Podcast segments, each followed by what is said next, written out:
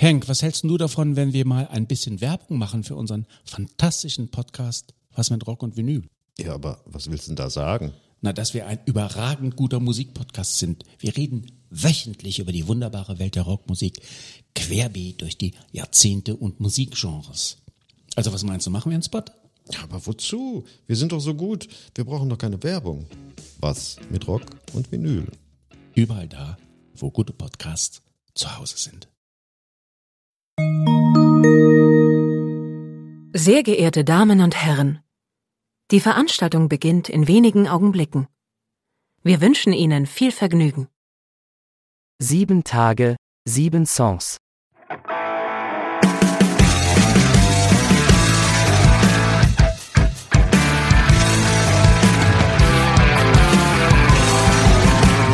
Der Music and Talk Podcast mit Matthias. Achtung, Pole Dance Spezialausgabe. Hallo und herzlich willkommen im neuen Jahr. Hier ist eine neue Folge von Sieben Tage, Sieben Songs. Mein Name ist Matthias. Äh, und hier ist Dani von Pole Dance. Ja, herzlich willkommen, dass du hier in der ersten Folge des, neues Jahr, des neuen Jahres bei mir bist. Und ähm, wir wollen uns mal äh, ein bisschen durch deine Musik arbeiten. Das Projekt Pole Dance oder die Band, Band ist es ja noch nicht ganz, ähm, gibt es ja noch nicht ganz so lange. Ähm, Genau. Kannst du uns ein, einfach so ein bisschen was erzählen? Äh, fangen wir doch einfach mal an. Äh, wie bist du überhaupt zur Musik gekommen? Was waren so deine die ersten Begegnungen mit Musik? Also mal abseits von der Blockflöte oder sowas. Ich glaube, meine erste Maxi-CD, die ich hatte, war Oli P. Flugzeuge im Bauch. Die habe ich, glaube zum Oh. sechsten, zum sechsten, äh, als ich sechs war, zu Nikolaus bekommen. Der Herr Petzokat, ja. Ja. Dann ging es irgendwie weiter mit äh, Liquido Narcotic, was dann so das erste äh, Rockige war, was ich kannte. Und ähm, dann ging es so, glaube ich, mit elf oder zwölf, siebte Klasse ist man da so alt ungefähr, mit Ja. Bands wie äh, Blink 182, ähm, Sum 41. Äh, ich kann mich noch daran erinnern, dass ich auf der Couch bei meinen Eltern saß und MTV angeschaut habe und ähm, das One Step Closer Video von äh, Linkin Park im Fernsehen gesehen habe auf MTV und dachte, oh mein Gott, was ist das? Ich muss das haben. Also das ging dann da ungefähr so in der Zeit äh, ging das so ein bisschen los. Und ähm, bist du denn auch, ja, du hast es dann weitergehört und dann bist du ja aber irgendwie so ein bisschen auch zur Musik gekommen. Ähm, du wirst jetzt, äh, wenn man so nachliest, als Musiker und Producer äh, beschrieben. Spielst du ein Instrument? Ja, äh, also ich bin ursprünglich ähm, mit 13 in einer ganz klassischen Combo in der Garage von einem Kumpel bei den Eltern äh, haben, haben wir gestartet und haben damals, glaube ich, was haben wir gecovert? Das erste war, glaube ich, System of a Down, Chop Suey. Ähm, Mhm. Und da hat irgendjemand gefragt, ob ich nicht an die Vocals möchte und habe mich da mit 13 in der Garage an den Vocals probiert und dann war das irgendwann nicht mehr genug und wir haben gesagt, okay, das müssen wir irgendwie umstrukturieren. Und ich habe zu der Zeit dann auch schon äh, meine erste Gitarre bekommen in so einem, wie man es halt kennt, 170 Euro Set vom Musikladen um die Ecke mit Gitarre, Verstärker und einem Gigbag. Und also deine dann- erste Gitarre, war gleich eine Stromgitarre. da war direkt eine Stromgitarre, ganz Ja. genau, richtig. Ja, Äh, ich habe das auch nie äh, richtig gelernt im Sinne von zum Musikunterricht zu gehen, sondern das war irgendwie, okay, man hat sich Tabs runtergeladen und hat das irgendwie nachgespielt und mal geguckt, wie die Songs überhaupt funktionieren und wie die aufgebaut sind. Und das ist alles von da an immer eher so autodidaktisch passiert. Also man hat sich was angehört, hat geguckt, ob man es irgendwie nachgespielt bekommt. Und so hat sich dann das Gitarrenspielen irgendwann äh, so als Hobby etabliert. Und 2007 habe ich dann die erste Band oder in dem Fall die zweite Band gegründet, wo ich dann äh, Gitarre gespielt habe und der Hauptsongschreiber gewesen bin. Ja. Und äh, bist du da mit deiner Band noch so ein bisschen bei der Musik geblieben, die du gehört hast? Also das äh, Pop, Punk, Skate Punk oder System of a Dawn, hast du ja schon erzählt, ist ja dann schon irgendwie äh, eine etwas ähm, härtere Gangart. Was habt ihr da für Musik Ja, gemacht ja. in der Band? Ähm, also äh, ich, ich glaube, jeder kennt das, wenn man irgendwie sagt, man kriegt so mit 13 den ersten äh, Rock auf die Ohren und ist dann irgendwie aber so sechs, sieben Jahre später, gerade in der Pubertät, wo dann irgendwie alles auf einen eintrudelt. Also natürlich habe ich schon alles mitgenommen, was damals ging. Äh, EMP mit Slipknot und ähm, den ganzen New Metal, Limp Bizkit hatte ich Plakate in meinem äh, Zimmer hängen und das ging dann irgendwann weiter zu Hardcore, äh, Sick of It All, New York, Madball Style, bis man dann irgendwie so ein bisschen mehr in die Bridge 9 Nische gekommen ist, wo es dann sowas wie Verse oder Deathwish, ähm, Killing the Dream gab, also diesen Melodic Hardcore Punk, der so vor 15 Jahren modern war und das hat zu dem Zeitpunkt ziemlich gut gepasst und wir haben dann schon noch angefangen, eher so ein bisschen ja, Melodic Hardcore Punk zu machen. Also viel und schnell, aber trotzdem irgendwie Melodie und einer eingängigen Songstruktur, irgendwie ganz klassisch A, B, A, B, C und dann wieder den Refrain. Ähm, das waren so die Anfänge des äh, Songschreibens damals. Und ähm, du hast dich ja dann irgendwie so immer langsam weiterentwickelt. Ist denn ähm, das Projekt oder Pole Dance ähm, dein neuestes, äh, das, das größte, was du jetzt, womit du am Start gehst, oder ähm, hast du längere Zeit jetzt auch schon fest irgendwelche anderen Sachen gemacht? Also die Band, von der ich gerade gesprochen haben, äh, habe, die äh, gab es schon relativ lang, die gab es acht Jahre äh, und, und wir waren, glaube ich, zu dem Zeitpunkt da. Die hieß äh, Lasting Traces. Das war, wie gesagt, okay. so eine Melodic Hardcore Band. Ähm, und wir haben da in Deutschland vielleicht, würde ich jetzt mal sagen, ähm, äh, zumindest eine, eine, kurze Zeit lang ein relativ okay Standing gehabt. Wir haben viele Konzerte gespielt. Ich habe irgendwo noch eine Liste rumfahren. Ich glaube, so ungefähr 290 Konzerte haben wir in den acht Jahren gespielt. Also nicht so wenig.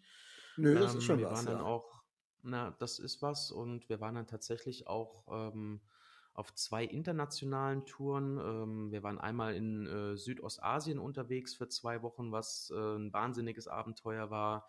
Und wir Oha, wie seid ihr da hingekommen?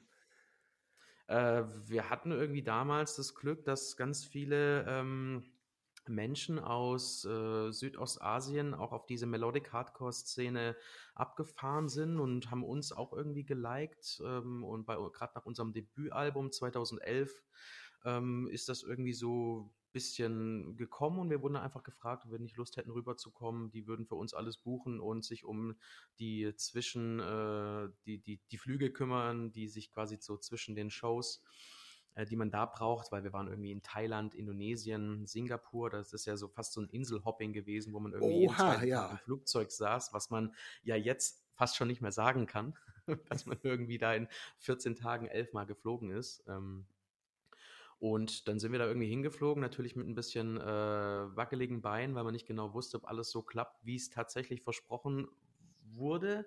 Aber bis auf ein, zwei kleinere Sachen äh, ist alles genauso gekommen, wie es gesagt wurde. Und wir hatten dann zwölf Shows oder elf Shows in zwölf Tagen ähm, und waren da irgendwie als äh, Europäer in Südostasien auf Tour. Das war schon ein unfassbares Abenteuer. Ja, das kann ich mir gut vorstellen. Da kommen lange, äh, kommen andere Bands so lange nicht hin. Also das ist so Sachen, äh, ja, spannend, wirklich klasse. Ja. Wie bist du denn auf die ähm, Musikrichtung gekommen oder auf das, was du jetzt machst? Also ich ähm, versuche es mal ein bisschen, na, ich, ich sage mal so, ich nehme mal jetzt so ein bisschen dann den, äh, den Pressetext äh, oder was man so äh, findet, die dich ja ein bisschen in der, ähm, der Alternative Emo Rock Szene äh, verorten. Ähm, Fallout Boy fällt da öfters Jimmy Jimmy Edward oder auch andere Geschichten. Ein bisschen was ähm, hast du ja schon erzählt, äh, hast du ja auch Einflüsse schon gehabt, aber wo kam jetzt die Idee her zu sagen, okay, das ist jetzt meins, womit ich jetzt äh, versuchen will, was Neues zu machen, weil es ist ja auch eine Musikrichtung, die ähm, in Deutschland jetzt im Moment, also ich kenne jetzt nicht so viele Bands, die das eben machen und dann auch noch versuchen, auch äh, nicht muttersprachlich in Englisch zu machen. Wie kam mhm. das? Also äh, Englisch haben wir schon, ich habe in allen Bands, in denen ich je gespielt habe oder alles, was ich musikalisch gemacht habe, immer auf Englisch ges gesungen. Ich habe zum Teil auch gesungen.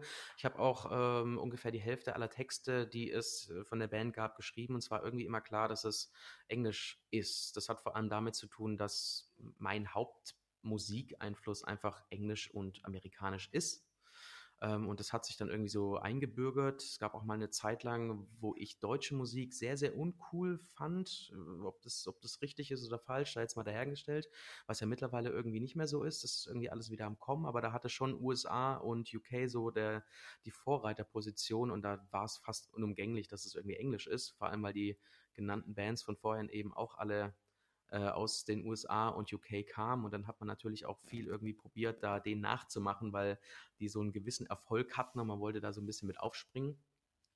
Ähm, und ähm, so Fallout Boy, Paramore, diesen ganzen Alternative Emo, ähm, diese ganze Alternative Emo Rock Schiene, das ist alles immer so nebenher ähm, passiert und, und ich habe ja schon zu Anfangs gesagt, wir haben auch schon beim, beim Gitarre lernen oder Gitarre spielen ist irgendwie immer so klar gewesen, okay, das sind halt so die Standard-Songstrukturen und das heißt so dieser Pop-Rock-Anteil war eh schon immer da, also irgendwie Intro, Strophe, Refrain, Strophe, Refrain, kleine Bridge und wieder zurück zu dem, was halt im Endeffekt dann alle hören wollen.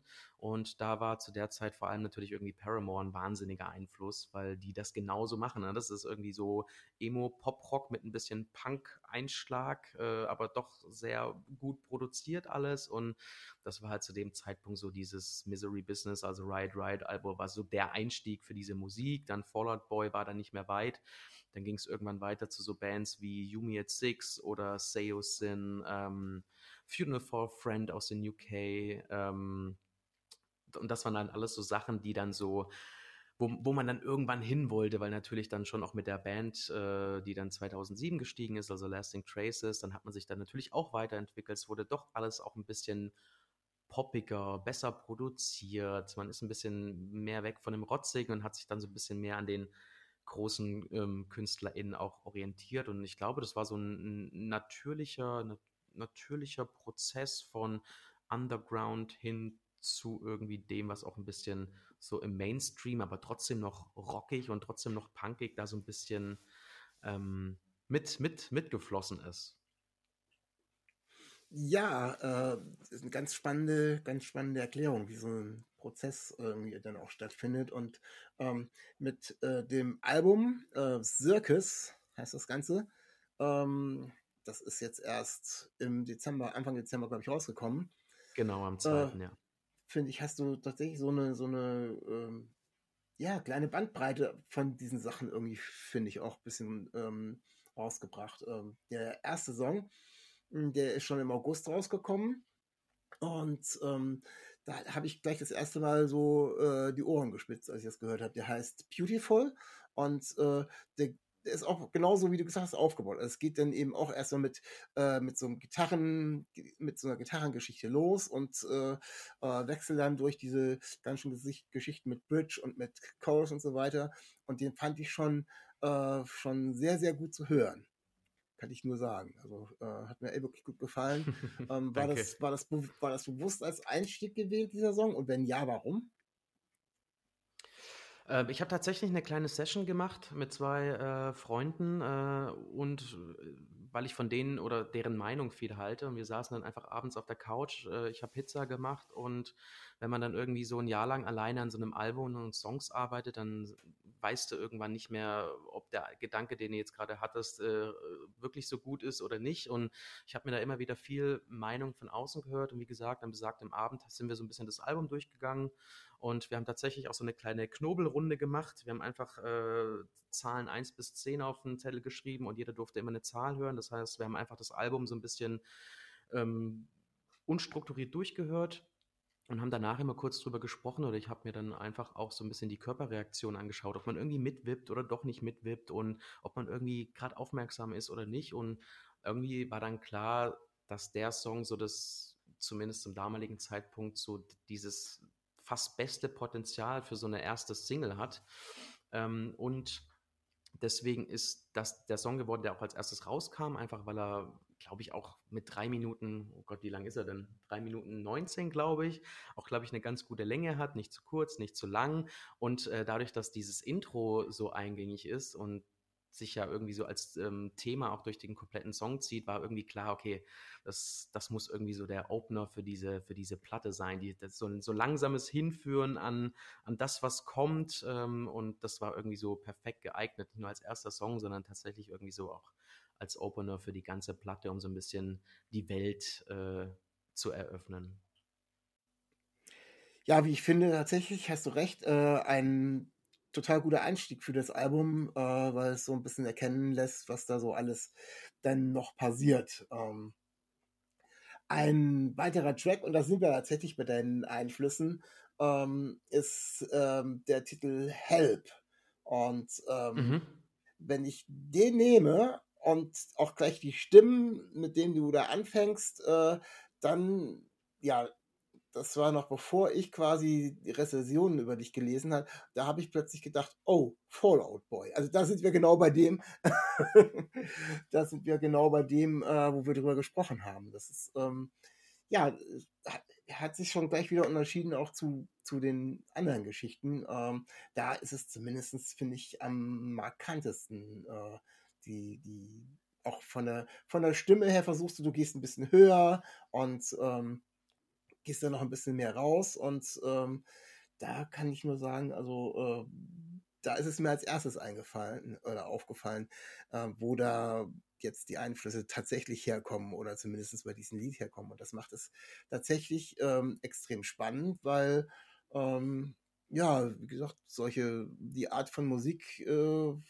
in Deutschland produziert, äh, habe ich jetzt in letzter Zeit noch nicht so viel gehört und von daher eine Nische gefüllt für mich, äh, die mich tatsächlich äh, Anfang der 2000er zurückwirft und ähm, wo ich sage, ja, das habe ich damals gerne gehört und das kann ich mir jetzt auch immer wieder gerne anhören, aber eben mit so ein paar mit so ein paar neuen Noten. Ähm, was, was hast du ähm, das Gefühl, was hast du so dran verändert? Hast du äh, hast es noch ein bisschen poppiger gemacht oder wie würdest du das beschreiben? Was hat, wo liegt da ein bisschen der Unterschied zu Original Fallout Boy? Ähm, ist spannend, dass du sagst, dass das dein Fallout Boy Song ist. ich ja. habe den, um ehrlich zu sein, nicht, nicht mit Fallout Boy assoziiert. Ähm, aber ich kann verstehen, wo der, die Assoziation kommt. Aber ähm, ähm also es war auf jeden Fall keine bewusste Entscheidung, irgendwie Fallout Boy nachzumachen. Ähm, man, man sucht ja immer irgendwie zwei, drei äh, KünstlerInnen, um so ein bisschen zu erklären, was der musikalische Einfluss ist, aber wie es vielleicht auch klingt. Ähm, das war tatsächlich ein Song, von dem ich, wo ich irgendwie gar nicht so krass drauf geachtet habe, was, was mir jetzt äh, persönlich besonders gut gefällt oder nicht, sondern der ist irgendwie als fast einziger Song an so einem Mittagmahl passiert. Der ist wirklich passiert. Das war nicht irgendwie hingesetzt, okay, okay das ist jetzt irgendwie ein Einfluss, cool, wie machen die das? Hm, ich probiere auch mal was in die Richtung, sondern es war halt irgendwie so ein, ähm, so eine Geschichte nach dem Motto, oh, alles, was ich jetzt noch so im, auf, auf der Festplatte habe an Songideen, äh, das, das kann ich gerade alles nicht mehr hören, weil doch alles dann, man, es passiert natürlich, wenn man irgendwie so zehn Tracks schreibt, dass man so 35 Ideen hat und da wird wahrscheinlich jede dritte Idee äh, wird sich gleich anhören und ich wollte dann noch so ein Ding machen, wo, wo ich einfach alles anders mache als in allen Songs davor. Das war tatsächlich auch der letzte Song, den ich geschrieben habe. Ah, okay. Wie gesagt, und äh, ob, ob man das geschrieben nennen kann, sondern der ist echt eher so passiert, der ist so dahingefallen und das war einfach irgendwie was den Verstärker halt irgendwie auf Vollgas drehen, äh, einfach mal reinhämmern und einfach mal irgendwie eine Rhythmik spielen. Und dann hat sich das irgendwie so, so ein bisschen ergeben. Was da natürlich irgendwie unterbewusst passiert ist, kann ich dir nicht sagen. Aber ich bin einfach so ein bisschen von dem, was was da passiert, leiten lassen. Und äh, es ist auch für mich, wenn ich ehrlich bin, wenn ich das so mit den anderen Songs vergleiche, schon auch selber eine Überraschung geworden, auch was die Stimme irgendwie angeht. Es war auch mit einer, oder wenn es nicht sogar der letzte Song war, den wir aufgenommen haben. Und ähm, durch die Produktion hört man natürlich jetzt nicht ganz, ganz so krass, aber es ist schon, da, da bin ich dann schon auch so mit an meine stimmlichen Grenzen, zumindest in dem Moment ge gekommen. Es hat mich aber auch auf jeden Fall nochmal sehr krass in dem, was ich mir selber zutraue, gepusht. Also es, zum Teil hört man doch so ein bisschen Verzerrtheit in der Stimme, ganz leicht, wenn man dann die ganz hohen Töne nimmt.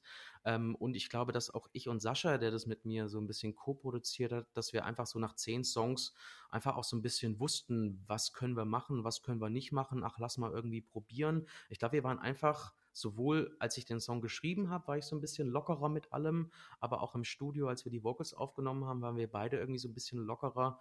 Und das, finde ich, hört man so ein bisschen dem Song an. Der, der ist einfach irgendwie so ein bisschen anders geworden als alle anderen, aber der ist, hat auch dadurch so ein bisschen seine, die, die, die eigenen Grenzen gesprengt. Ähm, und das, das finde ich das Spannende an dem Song. Ähm, ich weiß nicht, ob man das vielleicht als Zuhörerin hört, aber äh, ich war auf jeden Fall, ähm, nachdem ich dann auch die finale Version oder nachdem wir im Studio waren und ich dann irgendwie immer mit dem Track nach Hause gegangen bin und mit dem, was wir an dem Tag geschafft haben, dachte ich so, oh krass, okay, dahin kann es also auch gehen. Also es fällt eben tatsächlich auf, dass der Song anders ist. Also ähm, auch eben, ja. habe ich vorhin ja schon angesprochen, stimmlich, dass du da ähm, dich noch ein bisschen ausprobierst und ähm, erklärt natürlich jetzt auch einiges. Und die Herangehensweise ist ja auch mal eine ganz andere. Ist so, klingt ja erstmal so wie, wie ein Song von der Resterampe so ungefähr. So, was habe ich hier alles noch und was, ich will da was ganz anderes machen. Ähm, ist aber letztendlich an sich ähm, stimmig äh, und eben hebt sich von den anderen Songs ähm, ab, äh, von, die auf dem Album drauf sind. Was für Einflüsse jetzt im Hinterkopf äh, gewesen sind, ist dann ja auch völlig egal. Aber es fällt eben schon auf, äh, dass der Song sich abhebt und ja, ob es jetzt Fallout Boy ist oder nicht, bleibt ja auch jedem Hörer, jeder Hörerin selber überlassen, wo Absolut, vor allem du hast, wenn du irgendwie fünf Leute fragst, an was, sie, an was sie das erinnert, dann wirst du auch fünf unterschiedliche Antworten bekommen, deswegen ist es immer so total krass, ähm, also woran der Song jetzt erinnert. Ähm, ja, auf jeden Fall war wem wichtig, ähm, und das ist grundsätzlich auch für das Album zu sagen, ob das jetzt hundertprozentig funktioniert hat oder nicht.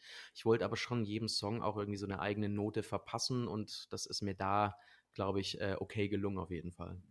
Ja, mit Sicherheit. Und ähm, die eigenen Noten hast du definitiv. Also hast dich ja auch ähm, textlich äh, mit der ganzen Geschichte schon ein bisschen weiter auseinandergesetzt. Also da sind eben äh, auch Themen, die kommen mit Sicherheit auch ein bisschen von, von Corona-Lockdown oder sonst irgendwie, also aber auch solche Geschichten wie ähm, Angst vorm Alleinsein oder ähm, ja, sich mit sowas auseinanderzusetzen.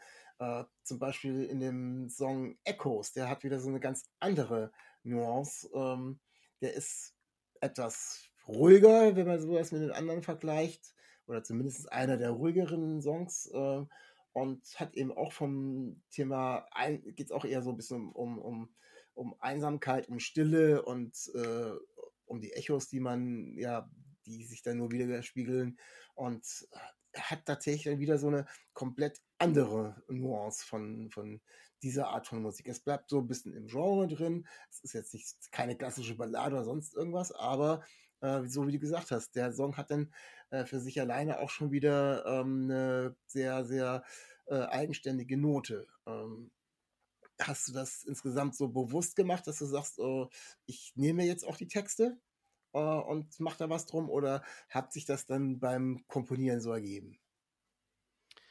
Ähm, ich muss gestehen, dass ich äh, meistens andersrum anfange, dass ich erst einfach irgendwie eine ähm, musikalische Idee habe und dann so ein bisschen schaue, ähm, was der was der Song oder was die Harmonie oder einfach so in mir auslöst. Und äh, ich habe so viele Themen mit mir selber auch, ähm, dass ich da meistens keine Probleme habe, ähm, wenn ich dann irgendwie das Instrumental anhöre oder, oder einfach dazu spiele oder dann vom, vom Studio nach Hause gehe und doch nochmal reinhöre. Ist ja immer was anderes, wenn man gerade die Gitarre in der Hand hat und was einspielt und dann aber zwei Stunden später nach Hause läuft und eher hört als, als spielt, dann kriegt man so eine ungefähre Idee, was der Song so für eine Emotion, zumindest für mich selber, dann irgendwie transportieren könnte. Und ähm, da war eben diese, diese Schwierigkeit mit dem Alleine-Sein, ähm, fand ich ganz gut. Ähm, es ist, es ist kein Einsamsein, weil das bin ich überhaupt nicht, sondern es ist eher so ein, die Angst davor, so mit mir selber zu sein. Ich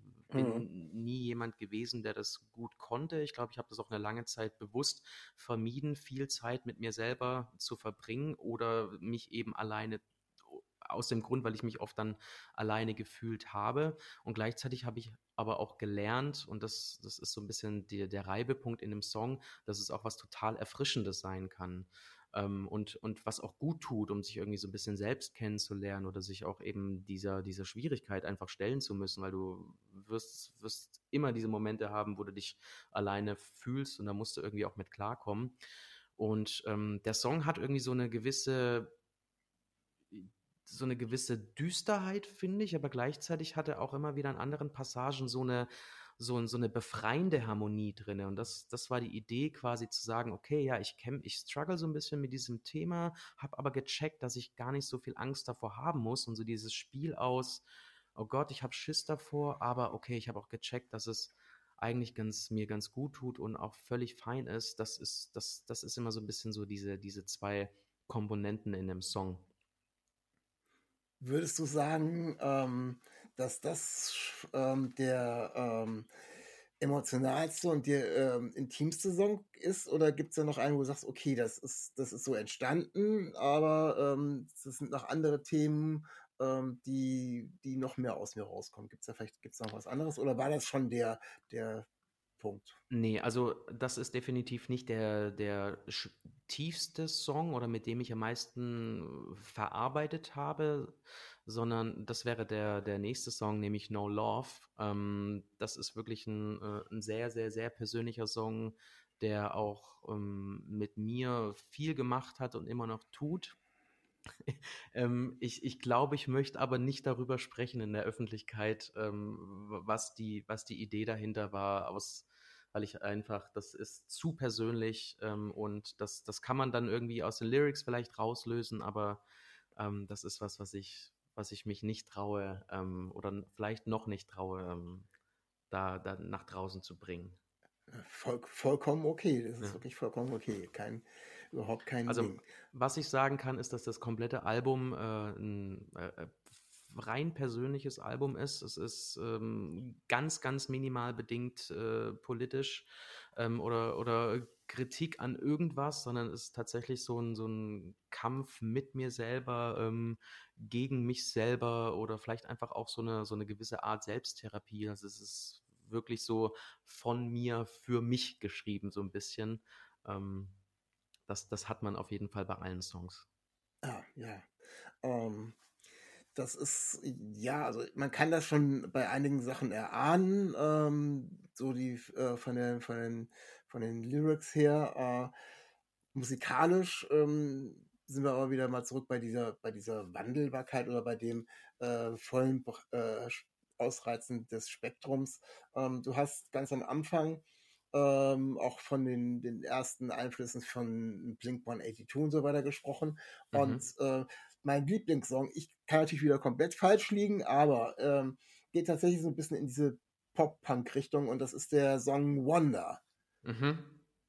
Und ähm, äh, ohne sich jetzt weiter mit den Lyrics auseinanderzusetzen, ist der, der erstmal ähm, am meisten gute Laune verbreitet, würde ich jetzt erstmal so sagen. Ohne, man macht das an und ähm, ja, hat gleich so dieses, ähm, dieses Gefühl, äh, von guter Laune, geht mir zumindest so. Mhm. Und von daher ähm, vielleicht auch gerade jetzt im, äh, im Winter äh, das Stück, was mich dann in dem Moment ähm, am meisten gesagt hat, oh cool, ist mal wieder, äh, ist wirklich gute Laune Musik. Also äh, das andere ist alles wirklich gute Musik und das ist eine gute Laune Musik so mhm. ungefähr. Mhm. Und, äh, deswegen ist mir der so ganz besonders im, im Kopf geblieben. Ähm, inhaltlich habe ich, muss, muss ich ganz ehrlich sagen, mit dem Song tatsächlich hat mich so, so gecatcht vom, vom, vom Singen her, dass ich mich mit dem Text noch gar nicht so weiter auseinandergesetzt habe. Aber ähm, empfindest du den auch eher als positiv oder steckt da was ganz anderes hinter? Ähm, nö, der Song ist absolut positiv. Ähm, es, ist, es ist schon genauso, wie du sagst. Also, wenn man den anhört, macht er auf jeden Fall das ist so ein, so ein Cabrio-Song vielleicht auch. ja. ähm, Roadtrip-Song. Ähm, es liegt natürlich vor allem daran, dass es sehr, auf jeden Fall so Pop-Punk-Einflüsse hat. Ähm, ganz klar. Ähm, der geht nach vorne, der hat einen guten Beat, der steigt direkt irgendwie mit so einem, mit so einer Band an Gitarren ein und eine Melodie, die man irgendwie ähm, die dann da im Kopf bleibt. Äh, ob das jetzt von der Harmonielehre her ein Song ist, der für gute Laune oder schlechte Laune sorgt, weiß ich gerade selber nicht. So tief bin ich in der Musiktheorie leider auch nicht drin. Ähm, das hängt vielleicht davon ab, das hängt vielleicht davon ab, bei welchem Wetter man das Cabrio fährt, wenn man es bei Regen Auf jeden Fall, absolut, ja. Wobei, könnte auch sein, dass der, dass der trotzdem gute Laune macht, weil man dann denkt, ach, mal sich äh, den, den äh, Wettermäßigkeiten zu, äh, zu stellen, ist auch gut. Nee, aber ich bin da, ich bin da was, was, ich bin da voll bei dir. Äh, wenn man den anmacht, dann hat man einfach Bock, irgendwie aufs Fahrrad zu steigen und Vollgas durch die Stadt zu fahren und sich das Ding einfach irgendwie noch drei, vier Dezibel lauter zu machen, als das man sollte, weil es einfach irgendwie, man kann da, man kann schön in den Song ein, einsinken, habe ich das Gefühl. Ja, ja, finde ich, geht mir genauso, geht mir wirklich genauso.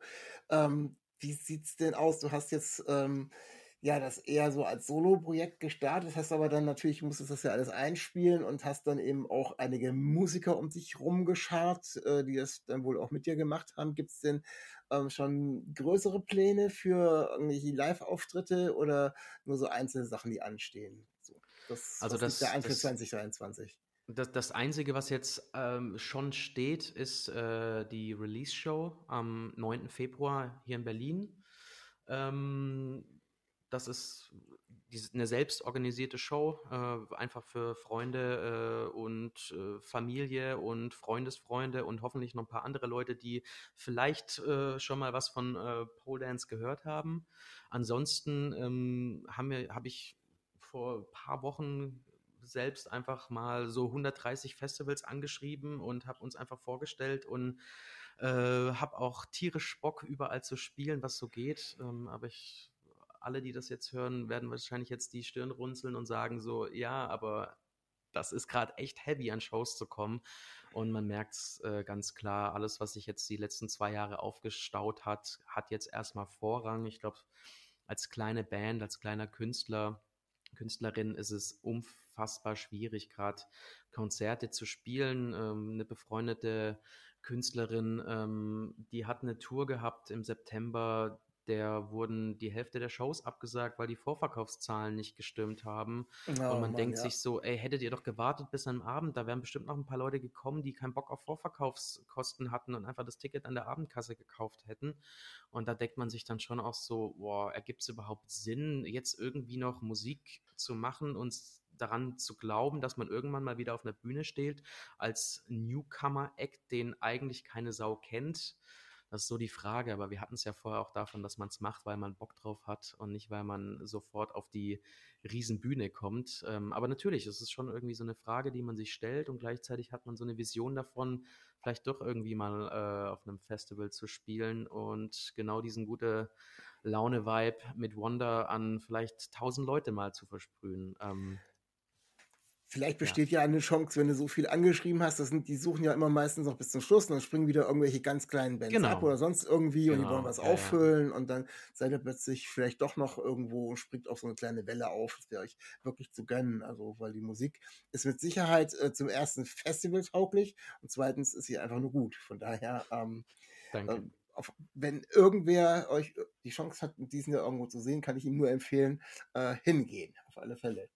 Ähm, ich habe immer so ähm, noch eine Frage, die ich den Künstlern stelle, und zwar ähm, hast du mir auch einen unbekannten Künstler, Künstlerin mitgebracht, den du den Hörern vorstellen möchtest, um damit die auch vielleicht ein bisschen die Chance haben, äh, ja auch noch von mehr Leuten gehört zu werden. Was hast du denn dabei? Also, äh, ich denke, dass Pole Dance unbekannter ist als die Band, die ich jetzt vorschlage, aber es gibt hier in Berlin, es gibt hier in Berlin eine tolle Band, äh, die heißt äh, Watching Tides. Die werden auch bei uns an der Release-Show den Abend eröffnen. Und die drei Jungs machen auch ähm, ähnliche Musik. Es ist Emo-Rock, vielleicht eine kleine Nummer härter, vielleicht sogar noch eine kleine Nummer emoiger als das Pole Dance ist, weil das ist ja, da ist ja schon auch viel Poprock mit dabei. Ich, würde sagen, dass es vielleicht sogar noch mal ein bisschen mehr in so eine Jimmy Eat World Richtung geht, vielleicht auch die früheren Sachen. Aber wie gesagt, äh, Watching Tides aus Berlin spielen mit uns am 9. Februar ähm, die Show hier in Berlin. Und die Jungs kann man auf jeden Fall auschecken. Super geile Stimmung, auf jeden Fall auch was für die düsteren Tage. Und wie gesagt, wahrscheinlich sind die auch deutlich bekannter als Pole Dance, weil die gibt es auch schon einige Jahre mehr. Ähm, aber das habe ich jetzt, ähm, da war ich auch froh, dass die Jungs spielen. Und deswegen ist auf jeden Fall das meine Empfehlung nach da draußen. Ähm, Emo. Hast du einen Anspiel, hast du einen Anspieltipp, einen Song, einen bestimmten? Ähm, ich muss ganz mal gucken. Ähm, der catchieste Song für mich ist We've Been So Close, Yet So Alone. Jawohl, das ist ein Mega-Banger. Absolut. Okay, alles klar. Dann äh, werde ich mir das auf alle Fälle auch mal anhören. Und ähm, wünsche dir natürlich viel Erfolg äh, und vor allem viel Spaß. Erfolg kann man ja bei einer einzelnen Show nicht sagen, bei der Release-Show, aber zumindest erstmal viel Spaß bei der Show und dann im Nachhinein logischerweise ähm, auch äh, viel Erfolg mit dem Album, dass du gehört wirst und dass du dann gegebenenfalls und hoffentlich auch äh, für irgendwelche kleineren bis größeren Bühnen gebucht wirst, dass du auch äh, das Feedback bekommst, weil das brauchst du unabhängig von dem Geld, was du brauchst für die Auftritte, auch das Feedback als Künstler äh, beim Auftreten logischerweise auch, dass du, dass die Leute das gut finden, dass die dir das auch auf ihre Art und Weise auf Konzerten mitteilen können, äh, gehört ja einfach dazu. Und deswegen äh, Live-Konzerte wünsche ich dir auf alle Fälle für dieses Jahr und auch den Spaß daran. Und ja, vielen Dank, dass du bei mir gewesen bist. Und ja, den Hörern kann ich nur sagen, bleibt gesund und auf Wiederhören. Dankeschön. Stay real, stay tuned. Auf Wiedersehen. Henk, was hältst du davon, wenn wir mal ein bisschen Werbung machen für unseren fantastischen Podcast Was mit Rock und Vinyl? Ja, aber was willst du denn da sagen? Na, dass wir ein überragend guter Musikpodcast sind. Wir reden wöchentlich über die wunderbare Welt der Rockmusik, querbeet durch die Jahrzehnte und Musikgenres. Also was meinst du, machen wir einen Spot? Ja, aber wozu? Wir sind doch so gut. Wir brauchen doch keine Werbung. Was mit Rock und Vinyl? Überall da, wo gute Podcasts zu Hause sind. Schatz, ich bin neu verliebt. Was? Da drüben. Das ist er. Aber das ist ein Auto. Ja, eben. Mit ihm habe ich alles richtig gemacht. Wunschauto einfach kaufen, verkaufen oder leasen. Bei Autoscout24. Alles richtig gemacht. Dir hat dieser Podcast gefallen? Dann klicke jetzt auf Abonnieren und empfehle ihn weiter. Bleib immer auf dem Laufenden und folge uns bei Twitter, Instagram und Facebook. Mehr Podcasts aus der weiten Welt der Musik findest du auf meinmusikpodcast.de. Schatz, ich bin neu verliebt. Was? Da drüben. Das ist er. Aber das ist ein Auto. Ja, eben. Mit ihm habe ich alles richtig gemacht. Wunschauto einfach kaufen, verkaufen oder leasen. Bei Autoscout24. Alles richtig gemacht. Henk, was hältst du davon, wenn wir mal ein bisschen Werbung machen für unseren fantastischen Podcast Was mit Rock und Vinyl? Ja, aber was willst du denn da sagen? Na, dass wir ein überragend guter Musikpodcast sind. Wir reden wöchentlich über die wunderbare Welt der Rockmusik, querbeet durch die Jahrzehnte und Musikgenres. Also was meinst du, machen wir einen Spot? Ja, aber wozu? Wir sind doch so gut. Wir brauchen doch keine Werbung. Was mit Rock und Vinyl? Überall da, wo gute Podcasts zu Hause sind.